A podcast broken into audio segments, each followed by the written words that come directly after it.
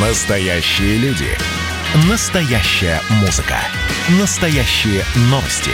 Радио «Комсомольская правда». Радио про настоящее. 97,2 FM. эм. Как дела, Россия? Ватсап-страна! Продолжается прямой эфир радио «Комсомольская правда». Про отдых поговорим. Российские курорты Черного моря загружены максимально. Об этом рассказала руководитель Ростуризма Зарина Дагузова. Причиной такого ажиотажа, ну, понятно, что причина коронавирус, который не открывает, а наоборот закрывает границы. Э, Ну и ажиотажа, что не хватает отелей, отелей современного уровня, а все, что имеется, уже заполнено и расписано на недели вперед. Ажиотаж настолько высок, что в южных аэропортах, вот сегодняшнее сообщение, почти исчерпаны слоты для приема самолетов. И из-за этого российские авиакомпании скоро столкнутся с трудностями отправков, тури... отправок туристов на Черное море. Ну и, конечно, э, фотографии с пляжа это отдельная история. Если помните такой фильм Аллы Суриковой «Будь мои, «Будьте моим мужем» с Андреем Мироновым, помните, да? Андрей Миронов, он врач детский, э, приезжает на отдых к морю, э, знакомится с женщиной, э, с ребенком. Ну и там есть сценка на пляже. И вот там люди, как, как сардины в банке. В общем, чуть ли друг не на друге сидят. Вот, там происходит путаница с одеждой и так далее. Но вот э, сейчас смотришь на фотографии и вспоминаешь этот фильм, когда нет ни одного свободного пространства, чтобы, я уж не говорю поставить лежак и шезлонг, а хотя бы полотенце ра- расстелить. Но некоторые вот э, все равно приехали отдыхать и э, отдыхают в таких условиях. С нами на прямой связи Дмитрий Давыденко, председатель общественного совета Ростуризма. Дмитрий Викторович, здравствуйте. Добрый день, А друзья. было ли это ожидаемо? Я на самом деле, по-моему, я задаю риторический вопрос, потому что прошлый год показал, и многие эксперты говорили, ребята, ковид никуда не уйдет. Вот. И, наверное, к этому можно было как-то подготовиться или невозможно было? Ну, вы знаете, за год э, что можно сделать? Построить новые объекты размещения вряд ли можно. Тем более, как бы э, и были открыты и Турция, и другие курорты в прошлом году, там начиная с начала августа. Ну и кроме того, поменять климат в стране вообще невозможно. Поэтому то, что есть, то есть. Я надеюсь, что все-таки Турцию в ближайшее время откроют для туристов, и ситуация с перенаселением как-то исправится. То есть, э, вот э, а- обратите внимание, у нас, э, как и с погодой, не, не бывает какой-то средней и комфортной, которая нравилась все. Открыта Турция, наши курорты страдают от того, что люди предпочитают более бюджетную Турцию, где все включено и так далее, и где на территории есть все, и не надо за территорию отеля покидать. Турция закрыта, и опять нехорошо, переполняемость. Где же та золотая середина? Да нет, но дело в том, что э, когда человек выбирает себе отдых, он руководствуется своими какими-то внутренними предпочтениями и, и стандартами.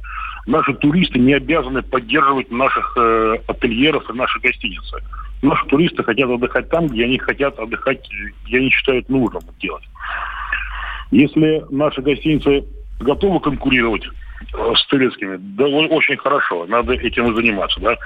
Если не готовы, а готовы жить только на как бы в условиях, когда закрыты все границы, ну, такой тоже выбор добровольный. Дмитрий Викторович, а- Поэтому а мы здесь, готовы конкурировать? Извините, мы готовы конкурировать? Вот вы сказали, если готовы. А вот, вот об- Ну, объективно. знаете, ну, э, есть гостиницы, которые готовы конкурировать. Есть гостиницы, которые не готовы и ничего для этого не делают. Э, Есть разные сегменты, есть разные здравницы. У нас очень сильная санаторно-курортная база, которая, в принципе, конкурентоспособная с иностранными санаториями.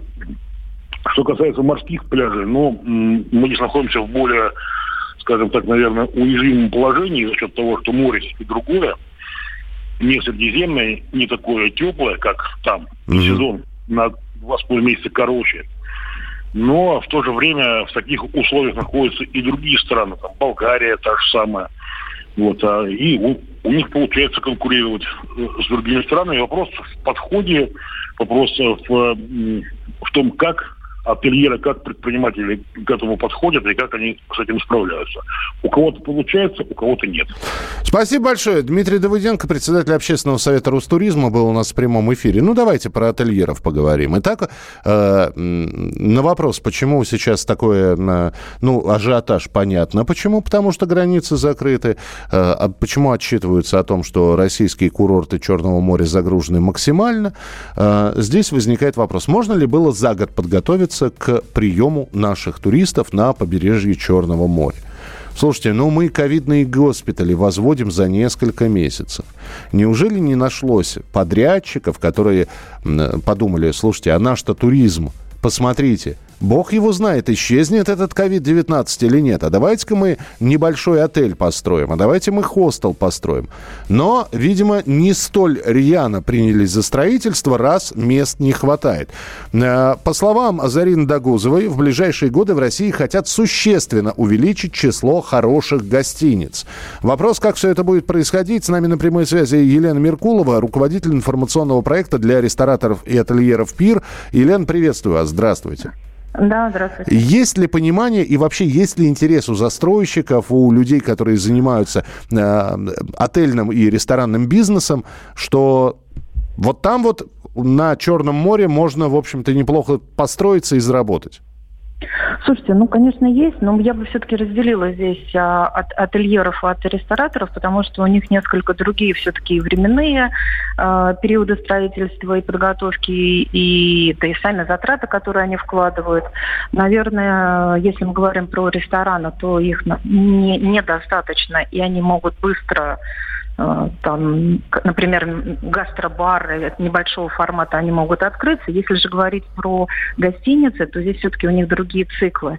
И это для того, чтобы построить нормальную гостиницу, это надо 3-4 года. И даже если те, кто уже начал это строиться, то пока они это все э, возведут, если мы говорим про большие гостиницы. Но по большому счету основная эта проблема Черноморского побережья здесь еще и в другом.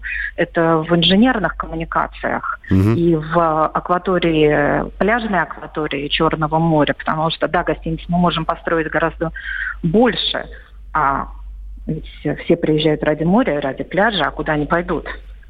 То есть, э, там, ну, то есть помимо... одной гостиницы мало, инфраструктуры нужно? Конечно, здесь нужна инфраструктура. То есть для туризма, для гостиниц нужна инфраструктура.